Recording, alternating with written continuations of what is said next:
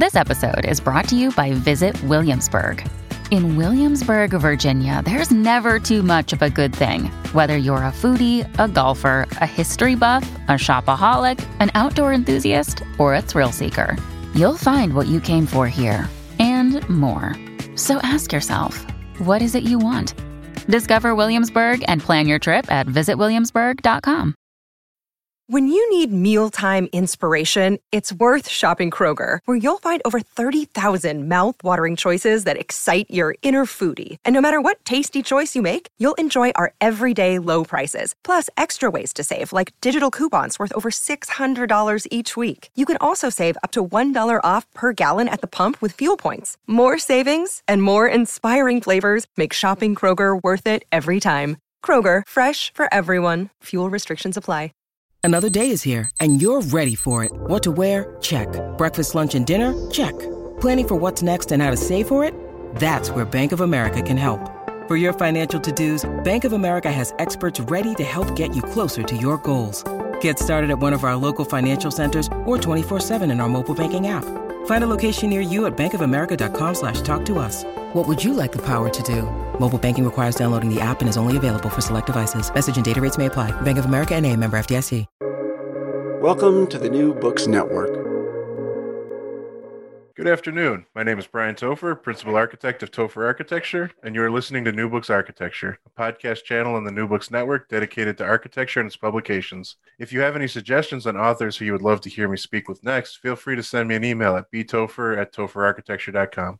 Today's guest is Stephen Murray to talk about his book, Notre Dame at Amiens Life of the Gothic Cathedral. Stephen is Lisa and Bernard Selz professor of medieval art history emeritus at Columbia University. Thank you for being here with me today welcome to the show. It's a pleasure to be here. Thank you. So, before we begin, can you tell the audience a little bit more about yourself? Well, I've uh, been a professor now for close to 50 years. Actually, I retired um, almost three years ago, but um, it's 49 years of teaching and um, a lot of students. I've been, I've been the luckiest professor in the world, uh, 50 or so graduate students over those years, and a kind of intense relationship uh, with a series of cathedrals. Um, uh, four of them over the years, and um, with the, the, compulsion of going back and back and back at every opportunity and um, immersing myself. You put yourself in the building and you put the building into your head. Absolutely. and it has been the most fabulous uh, privilege. Uh, Amiens has been with me all my life, actually, but um, uh, also I've worked on, on Troyes Cathedral and Beauvais and on Notre Dame of Paris. And um, that's uh, obviously a hot topic right now. Absolutely. We'll definitely talk about that one. Yeah, but um, it's Amiens which um, really stole my heart uh, many years ago. And um, uh, this is uh, actually the third book I've done on Amiens, and um, I'm looking forward to chatting about it. Yes, uh, me too. And so, first question, we'll just kind of jump right into it. So, you know, you've kind of mentioned there's there's a lot of historic, culturally significant buildings. So, why this specific one? Why? And you've you've mentioned you've done multiple books. Why Notre Dame at Amiens? That's again something that goes back um, more, more, than 50 years, and um, there are several strands to the story. Um, I'm not sure if you can see this image here, but I'm going to hold it up. Can you see that? Yes. Yeah. That, that's one strand of the story. That's me setting out on my matchless 500 motorcycle from my home in England. Interesting. And, um, I grew up in England. I was a student at Oxford and then in London, the University of London. But at a very early age, I, I got um, passionate about motorcycles and um, getting away from England. So I put my, my bike on the ferry at um, Newhaven and crossed to Dieppe and uh, find my liberty on the other side. And Amiens uh, is, for any Englishman undertaking that, uh, first uh, point of call. There was a youth hostel there I used to stay in. Uh, that was one strand. Another strand is a very memorable visit in 1969 with my teacher, uh, Peter Kidson, and the, students, my fellow students from the Courtauld Institute uh, in London. And we went there one snowy Easter and um, had a very, very memorable session, a seminar in the cathedral. And um, uh, unforgettable, that, that, that uh, one day stay. Then yet a third strand is when I came to Columbia University in 1986, that's 35 years ago. um, I discovered to my delight that Amiens was the prescribed work of art to represent a thousand years of medieval artistic production in the Columbia core curriculum. And uh, students are obliged to take this course. And of course, it gives you a wonderful captive audience. And uh, every professor loves that. Uh, and it was a real incentive to try and develop ways of representing that cathedral that went beyond the old fashioned slides. Well, it's funny you mentioned that. So, yeah, so talking about the format of the book you, you know, I, I, there's a lot of unique architectural methods, but usually it's a lot of you know drawings and then kind of explaining it. Whereas you take on a much much more different approach in the book. And so I would like to hear you explain it a little more to us. But instead of analyzing it like an object, you it, everything is described as if you're moving throughout and looking at it. And I believe you even used the term from Socrates, the interlocutor. I'm sure. yeah, the one who who stands and points and talks. and um, uh, uh, the discipline of art history likes to dress itself up with all kind of philosophical underpinnings and so on. But in the end, what is the art historian? The art historian is somebody who stands and points and talks. And um, they, they somehow think that they, the art historian somehow thinks that they have the ability to make the work of art speak and that they alone can uh, give that work of art a, a voice, the work of art is dumb. The cathedral doesn't actually have words to speak to you, so the interlocutor is the one that makes the cathedral speak. Now, I had a kind of startling realization of how outrageous a notion that is. This came to me a number of years ago, in which I, I, I realized that uh, we're not making the work of art speak, the work of art is making us speak. And uh, we are representing that work of art, but we, we have no contract with it. the building never asked me to say a word. So the first uh, prerequisite is humility, I think. And the second prerequisite is to endeavor not to kill the building you love. And I- I'm afraid we're very good at doing that. And the written page, the book, can do it very successfully. Cathedrals, cathedrals do not go into books very easily. Well, it's funny you mentioned that, though. I, I, I think you did a great job explaining it, and there's a lot to, to see and hear. So, to anyone listening, I would recommend reading it as well. And so, you know, you you mentioned uh, sometimes it's tough to explain a building in a book. And I know one topic that's always brought up in books that focus on a certain building is the idea of transformation and how it changes. Whereas in this, it's a little different because while you do talk about how it changes over time, there's quite a bit of transportation, transformation, and movement just in the building itself, not over a period of time. Yes. And, yes. Uh, oh, go ahead. Well, that, that, leads to another one of these realizations that um, it, it, we talk about transformation and change uh, in the building. And yet, for the most part, that building hasn't changed at all. It's exactly as they built it 800 years ago. It's had its 800th birthday. What's changing um, is in your head as you move through it. And essentially, what you're doing is collecting memory images. You're, you're stamping your brain with images of what you've just seen. And as you move forward and keep looking for new images, you say, oh, look, that does not correspond to what is already in my head. And that's exactly what happens at Amiens. When you're walking down the nave, you suddenly reach a point where you say, oh, it's changed. No, it hasn't actually changed. It's what it always was. But what you're seeing does not correspond anymore to what you saw back there. So a building is a fabulous mechanism, uh, a mechanism to induce us uh, to see change as though the building is transforming itself before our very eyes. Uh, a building is a, vehicle for miracles, in other words, miraculous transformation. That's a great quote. And so, kind of to elaborate on that, you you specifically talk about the fact that many users who are in the building have this tension of whether or not they should move forward or linger. Yes. And yeah, again, maybe I'll mispronounce this. The idea of ductus and stasis, kind of. That's it. That's it. And so, you know, that's very interesting to hear about, especially because, again, not being in the building, and I'm sure many of our listeners have not been in there.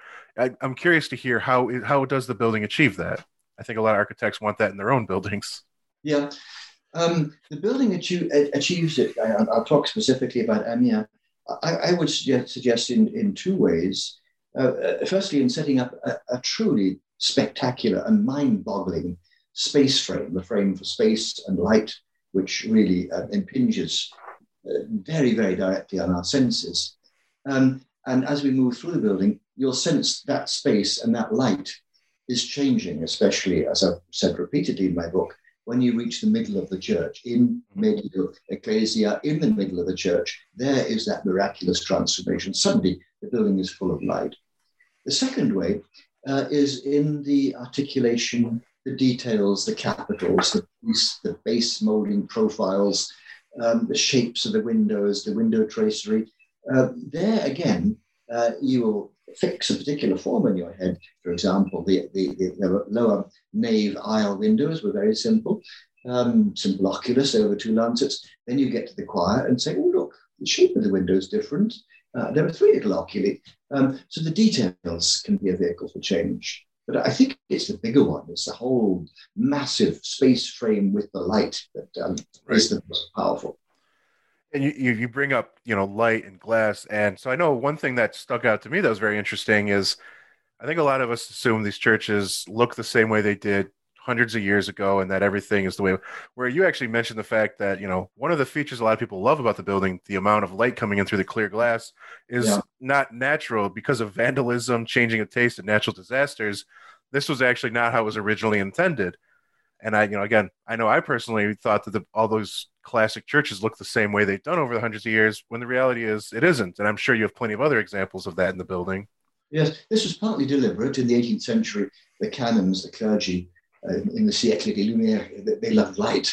And for example, the north um, choir aisle was dark because there was an adjacent sacristy that blocked the windows. They knocked it down. And that was the place where the head of John Baptist existed. And similarly, a lot of the, the glass was deeply saturated, colored glass, which was, which was removed. Um, but then uh, we've also got to recognize that the, the, bits of original glass in the upper choir um, are actually much brighter than um, the early glass in the nave. There is a, a trend in the 1260s or so. Do you remember Amiens begins in the 1220s? Uh, in the 1220s, stained glass is normally deeply saturated, just fields of color dominated by blue and red. When you reach the 1260s, um, the field of the, of the window is very often grisaille. It's that silvery grey glass with right. an inset coloured image. And that's what they're doing. And had those choir windows all survived, um, it, they would have looked like that. Right. Whereas certainly in the lower nave, so, so already in the building there was that light transformation, but certainly it's enhanced by the vandalism that you mentioned. There are a bunch of accidents, storms blow the windows out. Um, so it's it's all of the above. Yeah, and another interesting point in that, and so there's two things I'd love to kind of tangent off of there. The one you had mentioned, you know, a lot of the building materials, particularly masonry, there's a lot of records, a lot of detail. Whereas when it comes to stained glass, which in my mind would be the most expensive and time consuming mm-hmm. part, it seems like it's not very well recorded and kept track of you uh, you bring up in the book that it's mostly do- donations from wealthy families, mm-hmm. but in terms of who built it, how it was built, that's kind of being lost over time. Am I understanding that correctly? Absolutely. What, what we do not have for Amiens are the fabric accounts, the right. building accounts. Um, my first work on Gothic was on those accounts, but that was for Troyes Cathedral. Uh, there's one particular year for which a building account exists uh, for Amiens, and it's 1357. And in that uh, one year, the name of the glazier is actually recorded. It's Master William Guillaumus. And uh, he is uh, busy at work, uh, I think probably on the um, upper transept windows. And uh, that's the only record we have of right. the, the, identity of a, of a glazier.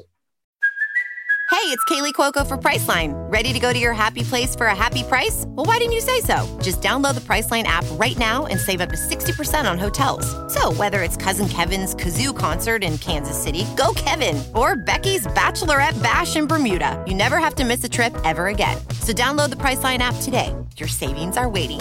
Go to your happy place for a happy price. Go to your happy price, Priceline. It seems you read my mind on the other point I wanted to bring up.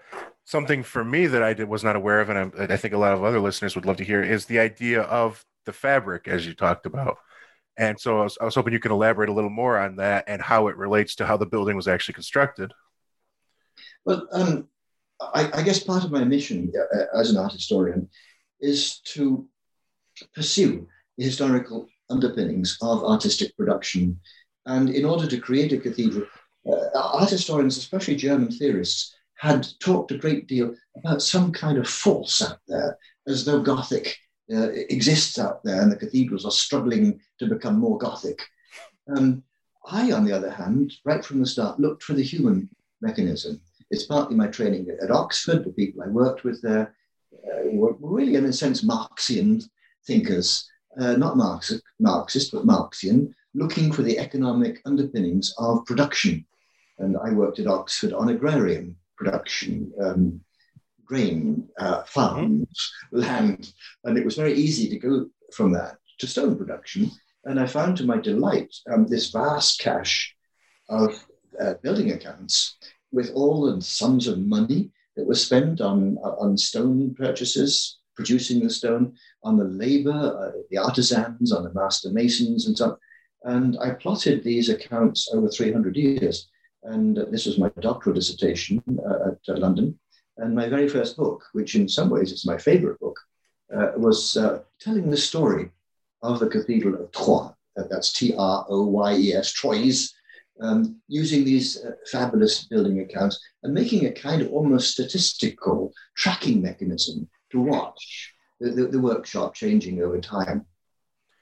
Right. And so, am I understanding that there are dedicated clergy members who take on the role of maintaining the building, overseeing construction? Am I understanding that correctly? That's it. Uh, in France, that person would be called a, a proviseur, a provider. In England, um, the term sacristan uh, was sometimes used. And normally it's a canon, that's to say, a regular member of the clergy. And uh, it would be somebody who loves buildings, certainly. Right. And he would be appointed for a term as uh, proviseur, sometimes also called master of the works. Mm-hmm. another maître de l'œuvre, maître de l'ouvrage. Those terms, uh, maître de l'œuvre, that can be a little bit ambiguous because that can also be the mason. The terms are not altogether precise in the Middle Ages. They tend to be a bit soft edged. But absolutely, there's a member of the clergy. The dean, that's the head of the chapter, that's mm. the head of the chapter, becomes very involved uh, in the fabric, in the work. Uh, he is nominally the supervisor of everything, not the bishop. Uh, the bishop is away a great deal, and he doesn't normally get very involved. And as you probably noticed at the end of my book, uh, there's a particular dean that I identified with furiously. Um, when I say furiously, I mean energetically, passionately. And his name was Adrien de Hénencourt. And um, like me, he was a younger son. And I guess like me, he felt kind of useless at home um, and had to go and do things, you know, and, and, and make things different. But anyway, he um, unexpectedly, his elder brother died and he became very rich. And in the meantime, he's in the church as a, as a member of the clergy. Uh, he is the most powerful figure behind the fabric of the cathedral uh, in the later Middle Ages. yeah. It's like I say, it's very interesting that, you know, I, I think a present day concept that we would be familiar with is, you know, construction superintendent or facilities manager. And so the fact that the building, you know, obviously these churches don't happen overnight. This one in particular was constructed for a very long time. And so I assume that there's turnover in these dedicated clergy members. Would that be an effect on why there is some changes and transformation and not uniformity in the church. That's a good point. I think that's partly it. I, think the clergy had their opinions about architecture. Mm-hmm. I don't think they were just passive enablers. I think they did have their opinions. And that could be a, an attendant circumstance. But it, it, the argument I make at Amiens is that you actually can, in the main period of construction that runs from 1220 down to the late uh, 1200s, in that main period, you can discern three distinct approaches right. that you can probably associate with the named masons of the cathedral. And Amiens, of the, all those cathedrals, is about the only one where you can be fairly certain to be able to distinguish, particularly one of the masons, the last mason, whose name was Renaud de Cormont, Renaud de Cormont, you can know with absolute certainty that he was the one that did the upper choir and introduced those skinny flying buttresses. Uh, the front jacket of my book right. I, am very proud of that photograph. I took that photograph. Yes. That's that's the work of Renaud de Cormont and those skinny open work flyers. That's Renaud de Cormont, and uh, uh, we know simply because um, there's a, a 1260 uh, uh, document that names him as Master Mason. And we know that um, exactly what was going on in the cathedral in 1260 because there was a fire in the building in 1258, Right. which left its scorch marks on the stones. So it's, it's a fabulous piece of physical evidence. Uh, you can see the scorched stones, and you know that what was done after that was certainly the work of René de Cormont. And uh, you can be fairly certain about what Robert of Luzarches, the founding master, did. Uh, I made an assumption um, that the second one, Thomas, who actually probably did more of the physical building than any of the other two, uh, was uh, Robert's uh, apprentice companion, and the two came together. And uh, uh, Robert of Luzarches was probably an old man when he started, and he had his companion continue after he died. So that it's exciting um, uh, for me as a historian uh, because buildings don't always lend themselves to intense reading. But to find those three individuals in the building gave me great joy. I, and it's very interesting. I want to come back to the Masons, but something I do want to talk about when you showed us the cover of the book, you brought up the idea, the, the concept of using physical evidence to kind of date certain parts. It, it, did I understand correctly that the buttresses actually started to structurally fail at one point, so they had to be added onto? Yes, yes. It's precisely those scheme flyers that I just pointed to. Right. Uh, and those were the invention of um, René de Cormont, and they were fashionable uh, in uh, towards um, uh, uh, 1250 or so. Other buildings are doing the same, or the builders of other cathedrals are using the same kind of flyer. Uh, the, the Cathedral of Troyes, for example, has had those same flyers in the choir.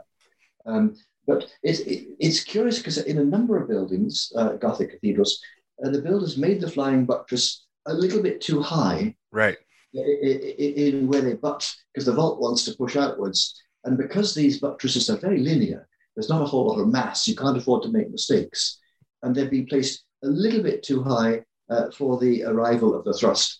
And all they had to do was stick another one underneath. And, that, that was done in the late Middle Ages. And I bring that up because one thing, again, what I found very interesting is, again, when you look, at least in my opinion, when you look at the church, it does look like a unified church. It looks like it was done in one design, one phase, when the reality is that's not true. They've added, they've changed, it's altered. Mm-hmm. And so, you know, I know that's one takeaway. I know there's plenty of other examples, so I would urge anyone to read to hear about them as well. What I wanted to go back to is about the the Masons, though. Again, another another thing I bring up everything that I wasn't aware of that I find interesting is you you bring up the fact that uh, you know particularly master masons more so than today's age they were regarded pretty highly and you know you, you compare them that uh, sort of the master masons or co- contract or, i'm sorry uh, carpenters were almost at the level of the clergy and, Yes. and so i'd love to hear a little bit more about that and how you know it was quite a bit different for them versus the laborers working under them Yes, well, it's, it's been a mistake on the part of um, art historians to talk about the workshop. Uh, i- i- using that word, we- do we think we know what a workshop is? And what I discovered through my careful work on the building accounts at Troyes is the, the workshop was extremely stratified. Mhm. Uh, at the top, there were a bunch of elite that were, that were earning much, much more, and, and they normally came from elsewhere. And um, uh, they co- might come from a major city like Paris or Reims um, into a lesser important one. And uh, at the very top of the uh, workshop in Troyes was a guy called Martin Chambiges. He had a contract and he had a, he, he received an annual salary that was a very generous one. His salary was probably just about equal of what a clergyman would receive in their annual payment or, or that they received a prebend. Uh, Mhm. had an annual prebend. Uh, and so financially, uh, uh, the, the master mason would be on a par. They would live in the area of the clergy. We know that um, right that uh, uh, René de Cormont had a house in the Metz-Évêque, uh, close to the bishop's palace. Uh, the ordinary artisans would live in the, you know, in the poorer part of town. But th- that's all to do with economics. But to do with um, ideas and, and spirituality, there is an amazing image that gets reproduced very often uh, from one of the moralized Bibles of the 13th century, where God is depicted with a pair of compasses or a pair of dividers. So God, of course, the earth being spherical, how did God design the earth other than with a pair of, uh, of compasses or, or dividers? And so the whole idea of the master mason as God, uh, in the image of God, was an idea that was was very um, um, widely spread in um, uh, 12th and 13th century minds. very interesting and so there, I know there's plenty of other, you know, concepts and anecdotes. I'd, I'd love to go through them all, but I hate to keep you all day. There is one question I thought was very interesting at the end of the book, and I'd love to hear your take on it a little more.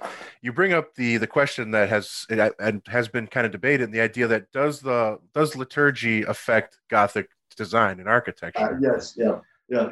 I know that's a very big question to kind of ask you to explain to us, but I would like to hear your opinion on that. There, there are some obvious senses where it does. Um, for example, the provision of chapel space. Uh, chapels become increasingly common in, in Gothic mm. churches. And then the addition of chapels down the flank of the building. Right. Uh, Notre Dame of Paris was the 1st mm-hmm. to do that, beginning in the 1220s. Liturgically, what that does um, is it provides a space for normally a wealthy member of the townsfolk, a wealthy member of the clergy, to be buried and to have special masses. Mm-hmm. The technical term would be burial ad sanctos, burial near the saints, because the, the presence of the saints is there in the cathedral. So the, the plan of the building with its chapels is one way of, in which liturgy is going to affect it. Also, you could say that processions are important because the favorite processional route, one of them, uh, in the 12th and 13th centuries, was a circle. And there's a very famous quotation from Abbot uh, Suger of Saint Denis that describes the consecration ceremony of the cathedral, in which all the clergy in their sumptuous robes are describing a great circular procession around the space of the choir. Mm. And uh, the space of the choir at Saint Denis is designed around a circle. You know, you architecturally you stick your stake, your iron stake in the ground. You decide what length of cable or, mm. or rope you wish to have. You have a sharp instrument, and you describe a circle. And right. that is the most powerful human device, in a sense, to appropriate space and to make it sacred and to make it um, uh, special. I mean, just think of Stonehenge. So you go, you go all the way back to prehistoric uh, uh, um, human beings and all the way through. Um, I myself, I'm a bit of a builder. And uh, I, I, love building things. And I don't know, right outside there, there's my little circle I, I set up. it looks like a circle. Yeah, well, that's the magnolia petals on it. Yep. But but but, but uh, my, my wife and my daughter and I laid that thing out. And looks great. Sticking a great central iron stake in, and God, it was fun to do. And then we, we laid the bricks, and now it's overlaid with mag- we've got a magnolia tree there. So um, I, I, circles are important just as a basic human form of appropriation of space and making it special. They're important as a, a liturgical movement and of course, they come in architecture. Nearly all cathedrals have a circular, or French ones do. Absolutely. What that does for you, if you are going to go back to my ductus notion, is as you enter the West End, everything is receding as orthogonals towards a, vanishing point. Mm-hmm. Is the vanishing point? It's somewhere lost in the hemicycle. Because when you get down there, you'll find that the horizontal receding lines, when you get down into the East End, are made vertical.